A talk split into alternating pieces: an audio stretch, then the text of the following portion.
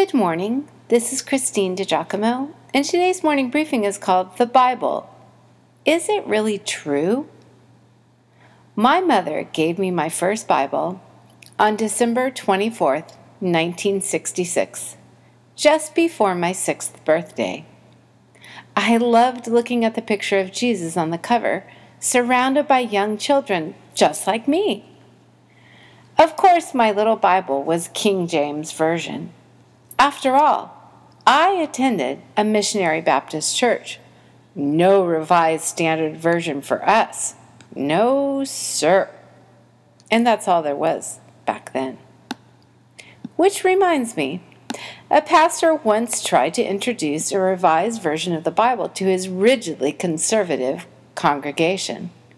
So What's wrong with the King James Version? One woman with furrowed eyebrows asked. In my opinion, if it was good enough for Jesus, it's good enough for us. Of course, the amusing irony is that Jesus obviously did not speak in the Old English of the King James Version. Jesus didn't speak English at all. Because I was brought up on the Word of God, hearing, learning, and even memorizing portions of it, I never had trouble believing that the Bible contained the very words of God.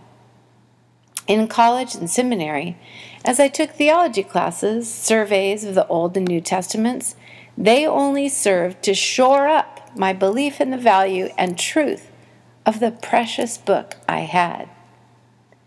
And now, all these years later, seeing its impact on folks near and far is nothing short of amazing.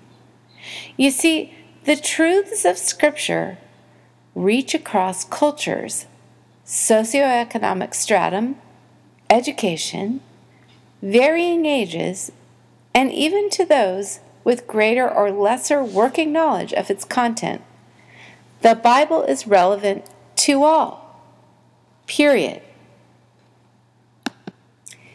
And yet, as we move further into the 21st century, it becomes increasingly clear that fewer and fewer parents are teaching their children the truths of the Bible.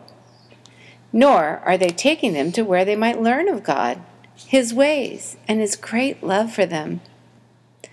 Working with so many high school students in the last number of years, I have looked into their searching faces, evidenced only when they let their teenage guard down,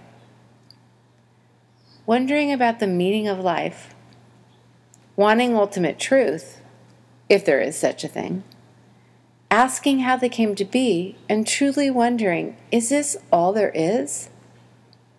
You see, our youth hunger for God.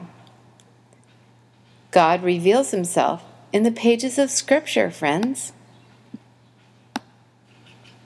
English poet and literary critic Samuel Coleridge said, I have found in the Bible words from my inmost thoughts, songs for my joy, utterance for my hidden griefs, and pleadings for my shame and feebleness.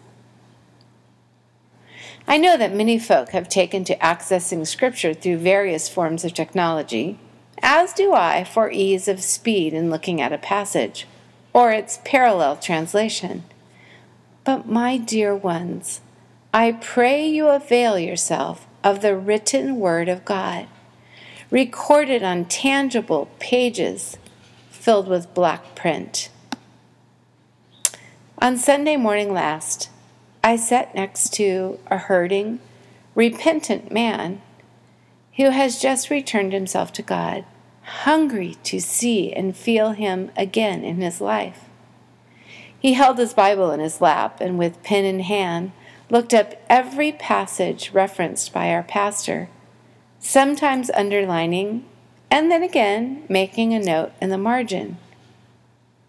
It fed my souls in ways I am really unable to describe and probably as much as the words from my beloved pastor. It revealed his honest heart without his ever uttering a word. I have my mama's last Bible. She's been gone eight years now. A Scofield King James Reference Bible, the one true Bible, according to her. I treasure it as it has her underlinings and notes. I keep it in my bedside table as near as possible. David said, Thy word is a lamp unto my feet and a light unto my path. Psalm 119, verse 105. And why? The writer of Hebrews explained, For the word of God is alive and powerful. It is sharper than the sharpest two edged sword, cutting between soul and spirit, between joint and marrow. It exposes our innermost thoughts and desires. Beyond that, can we establish the veracity of Scripture? I would say so. Stay tuned.